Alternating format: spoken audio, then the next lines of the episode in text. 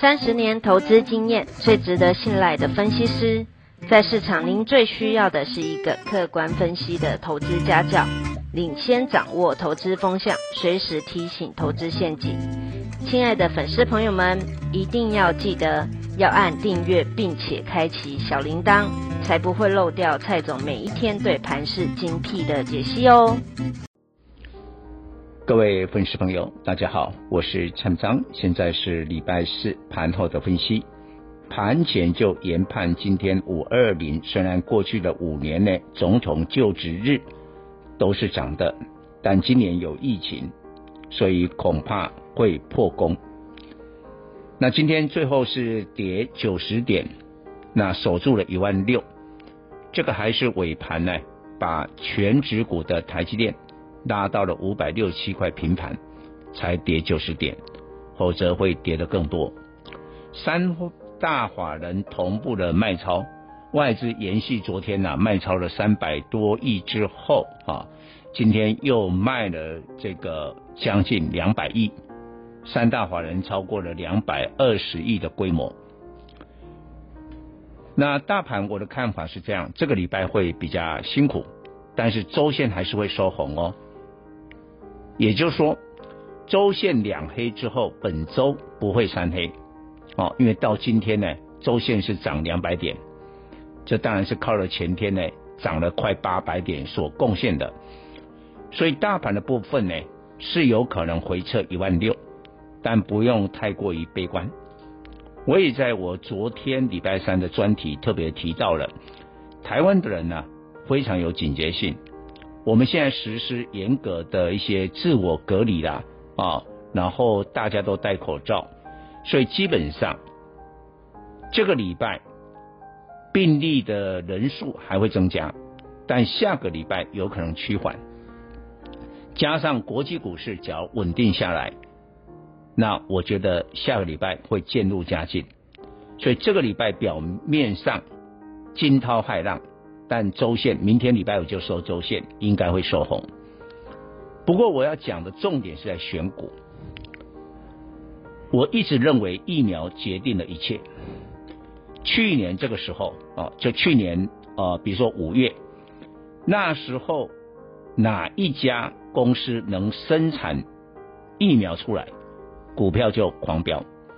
后来最厉害的是莫德纳了，莫德纳的股价大概涨了十六倍。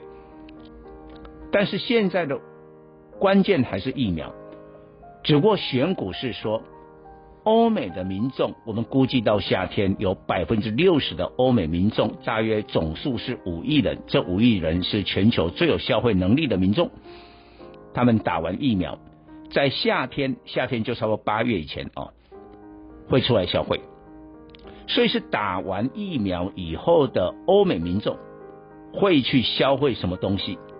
涨那一些的股票，你看还是疫苗，但逻辑已经开始改变了。那我曾经跟粉丝报告，欧美的民众打完疫苗以后，我们都以为说他会去优先买手机、笔电，不是，那个已经有了，他们去买衣服跟鞋子。这从美国四月的零售销售。在十八项的分类产品当中，排名第一的成长性，居然是服饰，成长了超过七倍。各位，你去看一下哈，今天是不是由吉盛带动的纺织股、低价股呢？好几个亮灯涨停。然后呢，这个卢红啊，这一波其实没跌到，这一波大盘是跌了两千五百点。我们发现呢，卢红没跌到，巨阳也跌的不多。再过来制鞋。你不可能只有买衣服嘛？你你现在打完疫苗要出去外面，除了衣服以外，你你也要买几双鞋子。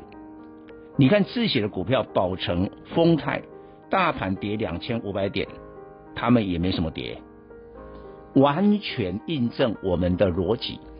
现在欧美的民众打完疫苗以后，消费是在服装、鞋子，而台湾的供应链就是做欧美的订单嘛。